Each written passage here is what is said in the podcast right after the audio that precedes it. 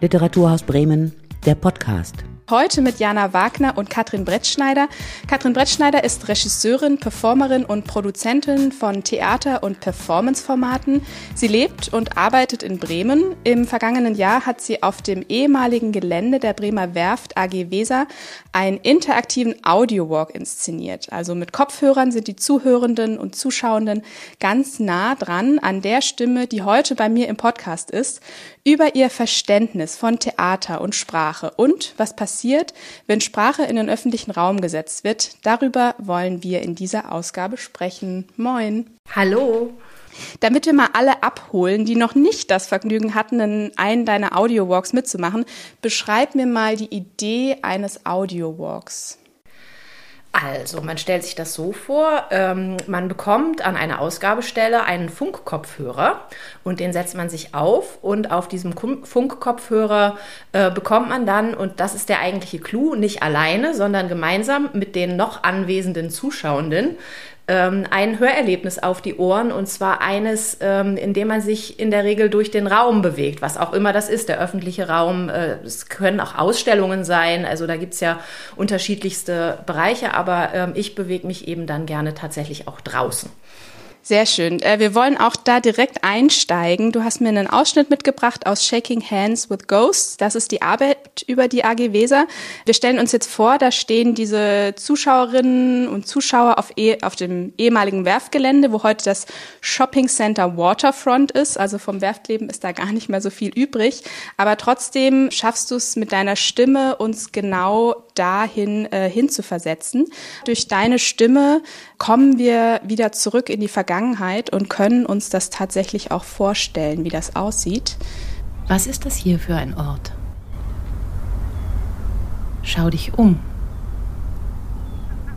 Genau hier, wo du jetzt stehst, wurden 140 Jahre lang Schiffe gebaut.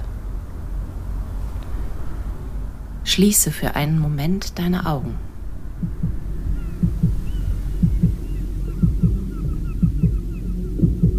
Fühlst du den Puls dieses Ortes?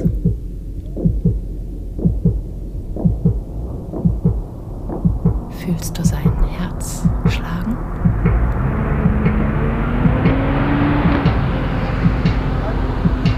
Genau hier, wo du jetzt stehst, haben einst tausende Menschen gearbeitet.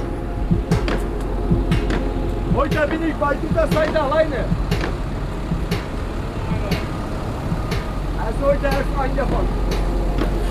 Jetzt ist niemand mehr da. Oder doch?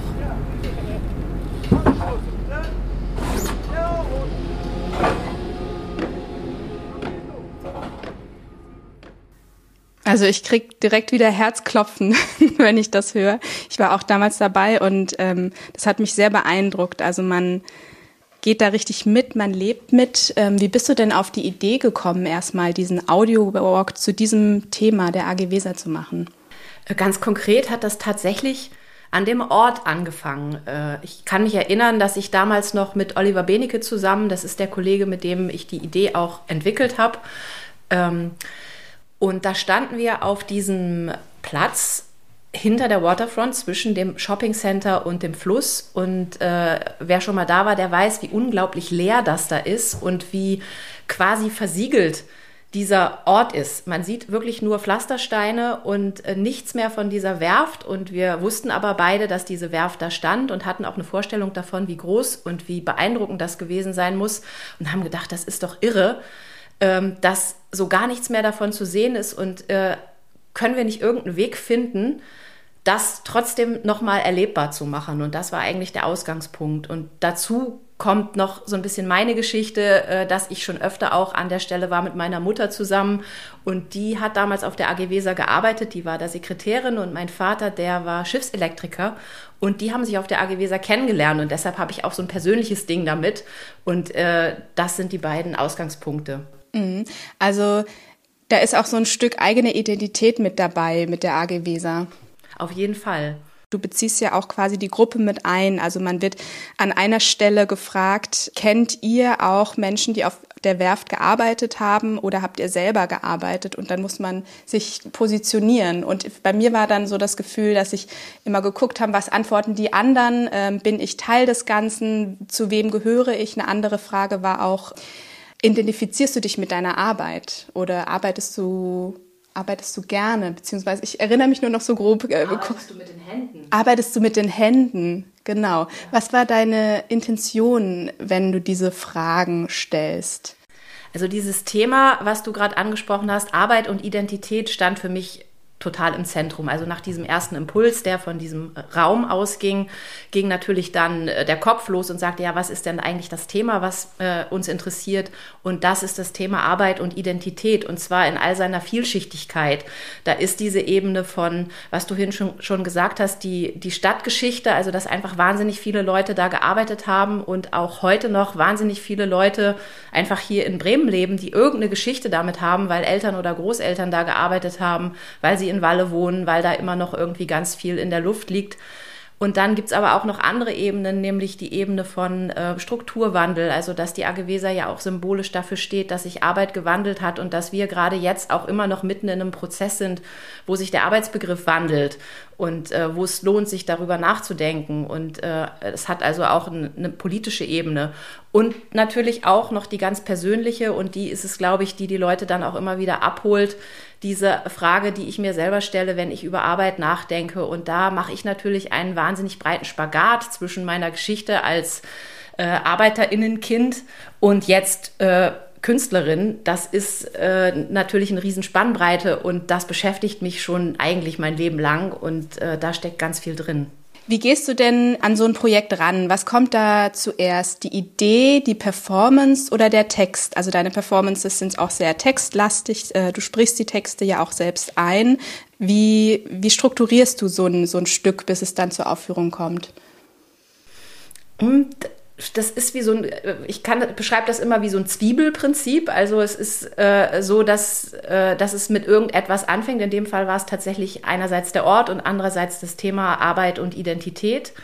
Und dann ähm, habe ich so eine Phase, die nenne ich immer so Aufladen, wie so der Akku lädt sich auf und dann fange ich an zu sammeln und ähm, äh, strecke meine Fühler aus. Äh, das kann sein, dass ich äh, mich mit O-Tönen beschäftige, dass ich mit Leuten spreche, dass ich natürlich recherchiere in Bibliotheken, im Staatsarchiv und so weiter und mich aber auch immer selber befrage und mich selber ins Verhältnis setze mit dem Material. Das ist so die erste Phase. Und dann habe ich dann irgendwann meistens eine, ähm, eine Wand voller kleiner Post-it-Zettels, Zettel, die ich dann irgendwie versuche in eine Ordnung zu bringen und mir so einen roten Faden zu erarbeiten. Und in dem Falle von diesem Stück Stück war die Dramaturgie relativ naheliegend, äh, weil es ja auch einen geschichtlichen Ablauf gibt. Und an dem habe ich mich dann so ein bisschen lang gehangelt und ähm, dann versucht, das Material, was ich gefunden habe, so ein bisschen wie in so einem Zeitstrahl ähm, anzuordnen und aber auch immer wieder Räume zu eröffnen für eigene Reflexionen und aber auch immer wieder das Publikum quasi partizipativ einzuladen. Und der eigentliche Text entsteht bei mir immer erst relativ am Ende ähm, wenn ich mir dann klar bin, in welche Richtung ich möchte. Wobei das stimmt nicht ganz. Ich erinnere mich zum Beispiel an, äh, an den Text, äh, den ich äh, geschrieben habe von der ersten Begegnung meiner Eltern. Den habe ich ganz am Anfang geschrieben. Das war wie so eine Art Startpunkt. Das war, erst habe ich gedacht, das ist nur so ein Tagebucheintrag und hätte nie gedacht, dass der am Ende so eine prominente Rolle kriegt. Aber Faktisch habe ich tatsächlich diesen Text ganz am Anfang geschrieben und er ist so gut wie unverändert eigentlich bis zum Schluss äh, so geblieben. Haben die beiden sich auf der AG Weser kennengelernt bei der Arbeit? Ja, tatsächlich. Okay, also dann bist du ein AG Weser Kind sogar. Auf jeden Fall. Identifizierst du dich als AG Weser Kind oder war das äh, nicht so ein großes Thema? Äh, Teile von mir auf jeden Fall. Und ich weiß jetzt nicht, ob es wirklich das AG Weser-Kind ist, aber ich habe äh, natürlich festgestellt, dass ich ganz viele Verhaltensweisen und so Grundsätze und auch so Sprüche verinnerlicht habe, die, äh, die mit dieser Zeit zu tun haben und die einfach auch mit der Art, wie man auf Arbeit blickt, zu tun haben. Das kann ich auf alle Fälle sagen. Mhm. Da können wir nachher, ähm, würde ich nämlich auch noch gern auf das Stück Ants eingehen. Äh, da ist man in einem Ameisenbau. Da geht es ja auch so ein bisschen um das Thema Arbeit. Unter anderem. Ja. Unter anderem, ja. Genau, ich will noch mal ganz kurz ein bisschen bei der AG Weser bleiben und bei, ja, bei diesen Audio-Walks, die du kreierst, man ist ja da ganz nah dran an der Stimme, ganz nah dran an der Sprache, wenn die direkt ins Ohr kommt. Was macht das, wenn man Stimme direkt ins Ohr bekommt? Ich ähm, schätze die Arbeit genau mit diesem Format auch deshalb, weil ähm, man es natürlich schaffen kann, den Leuten sehr nahe zu kommen. Es hat was sehr Intimes, sowohl beim Einsprechen übrigens auch als, äh, wie ich vermute, beim Hören. Und ähm, das schafft so eine ganz enge Verbindung, die ähm, interessanterweise für mich trotzdem oder gerade funktioniert, äh, obwohl es technisch ist und nicht live, auf der Bühne zum Beispiel. Und das ist für mich eine interessante Geschichte, weil ich komme ja eigentlich vom Theater und was mich am Theater fasziniert, ist auf jeden Fall diese direkte Nähe zwischen äh, den Menschen, die auf der Bühne sind und denen, die zuschauen. Und äh, es hat mich so ein bisschen überrascht, dass es mich in diese Richtung getrieben hat. Es hat unter anderem auch Wunder was mit Corona zu tun. Aber ähm, äh, ich habe da irgendwie äh, einen Gefallen dran gefunden, genau diese Verbindung herzustellen und auch weitergehend noch nicht nur eine, eine ganz große Nähe, sondern auch eine, ähm, sogar eine Möglichkeit von gemeinschaftlichem Erleben über diesen doch eigentlich technischen Vorgang herzustellen. Und das war eine sehr faszinierende Erfahrung in beiden Arbeiten, in Enns und in Shaking Hands. Der Zuhörende, der wird ja automatisch Teil deiner Arbeit. Ist das gewollt, dass, dass man sich auch äh, positioniert als Zuhörender zu, deinem, zu deinen Fragen, zu dem Stück? Ähm, ob es jetzt ums Positionieren geht, äh, würde ich, also das war vielleicht in einem Teil, aber grundsätzlich würde ich sagen, dass es, äh, dass es mir wichtig ist oder dass ich es einen wichtigen Aspekt von Theater finde, äh, dass man tatsächlich diesen Live-Moment und dieses gemeinsam miteinander etwas erleben ins Zentrum stellt. Und dass ich mich deshalb äh, im Laufe äh, meiner Zeit immer weiter wegbewegt habe von dem Formaten, es passiert etwas auf der Bühne und ich schaue aus dem dunklen Zuschauerraum zu, mich immer weiter bewegt habe zu, wie kann ich einen gemeinsamen Erlebnisraum schaffen. Mhm.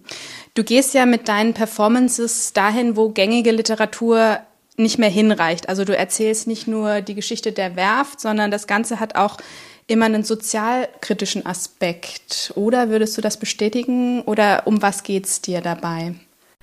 Ah, das Private ist immer auch politisch, sagte schon meine Mutter. ähm, ja, ich, also das eine ist mit dem anderen, glaube ich, ganz stark verbunden. Ich glaube, diese Vielschichtigkeit, von der ich eben schon gesprochen habe, am Beispiel der AG Weser, es ist ein stadtgeschichtliches Ding, es ist ein politisches Ding, es ist ein strukturelles Ding, es ist aber auch ein privates Ding. Das für mich gehört das eigentlich zusammen, weil ich ja auch ähm, oder was, ja, ich äh, fühle mich als, als jemand, der ja nicht auf einer Insel ist, sondern ich bin ja verbunden mit, mit meiner Stadt, in der ich lebe. Ich lese Zeitung, ich bin verbunden mit aktuellen Diskursen über Arbeit und all das fließt in die Arbeit mit ein. Ähm, ich habe gerade überlegt, vielleicht sollten wir denjenigen, die sich mit der AG Weser nicht so gut auskennen, mal noch einen kleinen Abriss geben, wie lang es die AG Weser gab und was passiert ist, als die AG Weser quasi äh, geschlossen wurde. Könntest du das in ein paar, paar Sätzen tun oder ist das jetzt aus dem Stand ein bisschen schwierig, diese Geschichte anzureißen?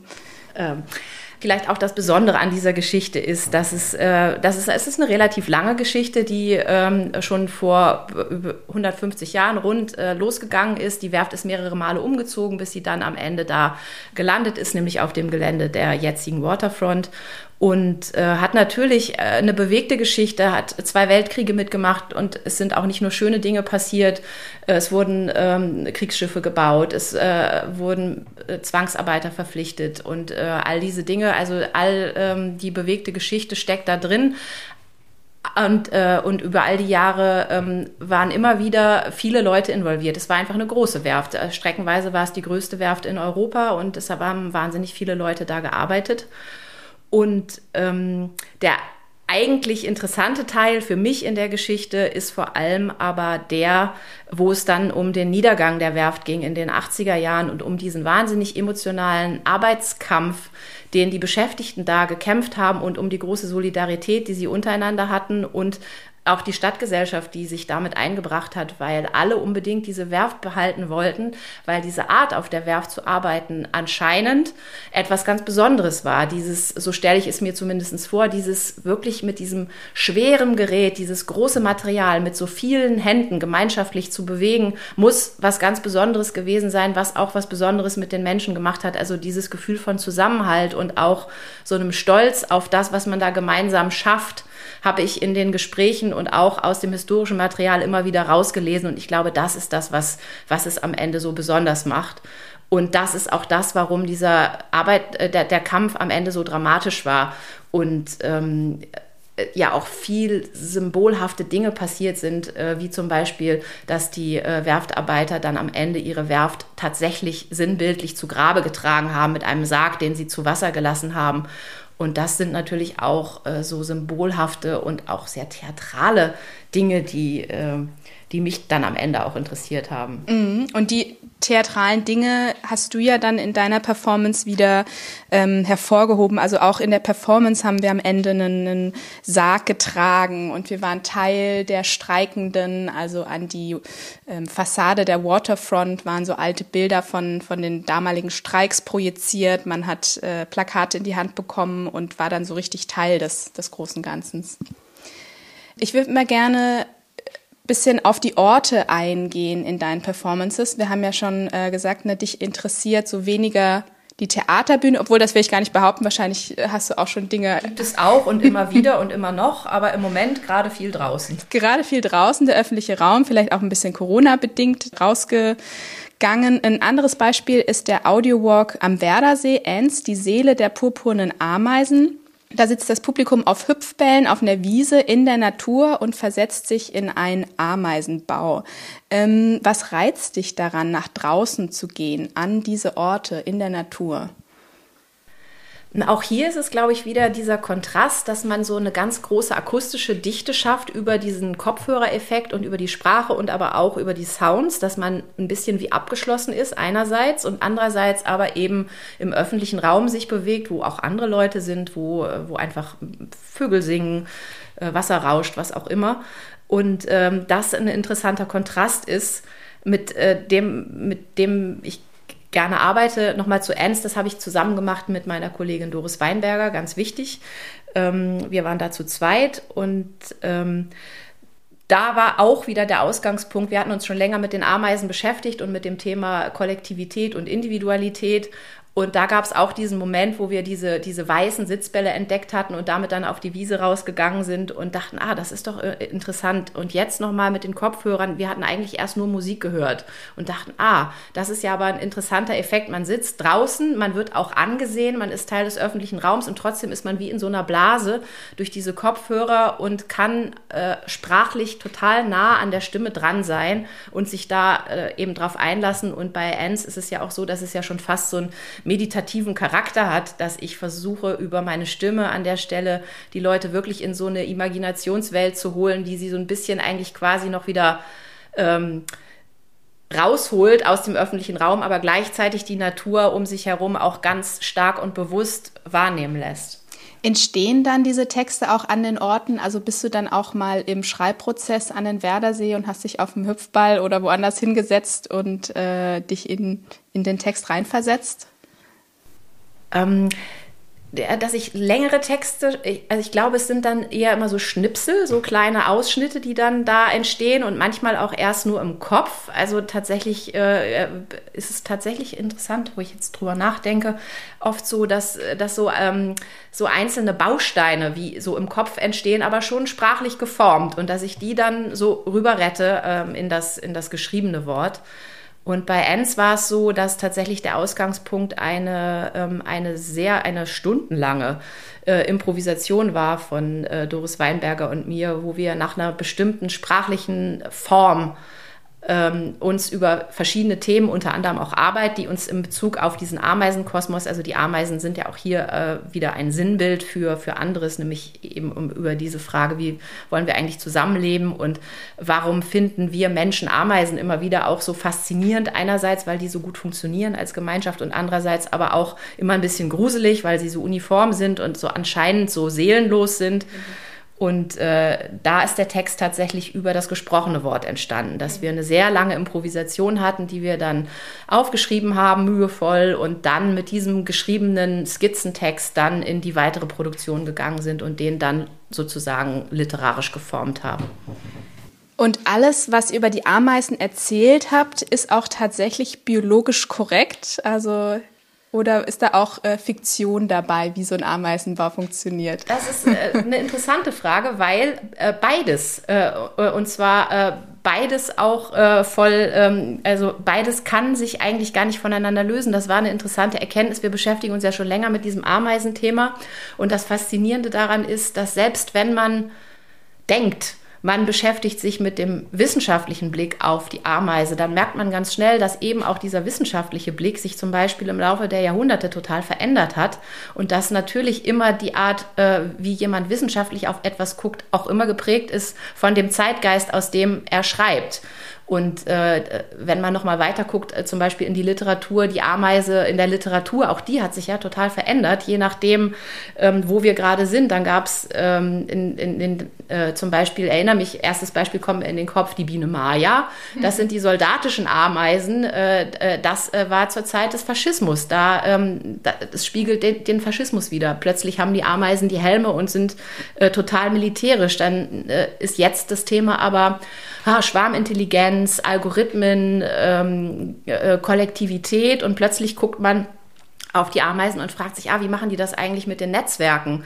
In den 30er Jahren hat man sich eher gefragt, boah, wie haben die sich so stramm militärisch organisiert? Und zu anderen Zeiten hat man sich wieder andere Dinge gefragt. Und immer war es aber Wissenschaft. Mhm, das ist ja spannend. Dann kann man quasi an der Ameise und wie sie dargestellt wird auch so ein bisschen was über unsere Gesellschaft ablesen ja, Natur und, äh, und die Ameise ist immer auch Projektionsfläche und das ist eigentlich interessant und deshalb macht es auch total Sinn, da draußen zu sitzen, weil in dem Moment, wo ich da draußen sitze, ist ja die Natur einerseits Natur, aber andererseits ja auch die Kulisse, in der ich mich bewege. Plötzlich in dem Moment, wo ich auf den Ohren ähm, den Sound und die Sprache habe, verwandelt sich die Wiese am Werdersee, die ich vielleicht vom Schwimmen gehen oder vom Gassi gehen kenne, in eine Kulisse, in der ich mich plötzlich befinde und die eine ganz andere Konnotation bekommt, dadurch, dass ich jetzt äh, etwas auf den Ohren habe, was damit zu tun hat, aber äh, nicht direkt.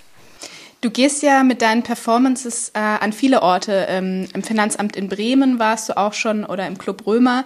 Ähm, welchen Ort in Bremen oder anderswo würde dich noch reizen, den zu bespielen in Zukunft? Hast du da schon irgendwas im Kopf? Ja, im Moment äh, ähm, fasziniert mich tatsächlich äh, wahrscheinlich auch äh, nach der Erfahrung ähm, mit, äh, mit dem Werftgelände tatsächlich nochmal das Hafengelände, weil das auch so ein stadtidentitäres Ding ist und ich auch so unglaublich finde, wie sich dieses Hafengelände verwandelt hat und da jetzt diese Neubauten stehen. Und ich spüre auch ein ganz starkes Ringen äh, darüber, was man denn jetzt mit diesem Ort macht und wie man das gut macht, im Guten wie im Schlechten. Also ich äh, will das jetzt noch gar nicht bewerten, aber wenn ich da so durchgehe, dann, dann habe ich so ein ganz starkes Gefühl von, hui, hier hat sich wahnsinnig viel verändert und wahnsinnig viele Leute haben sich irgendwie Gedanken gemacht, wie wandeln wir dieses Areal.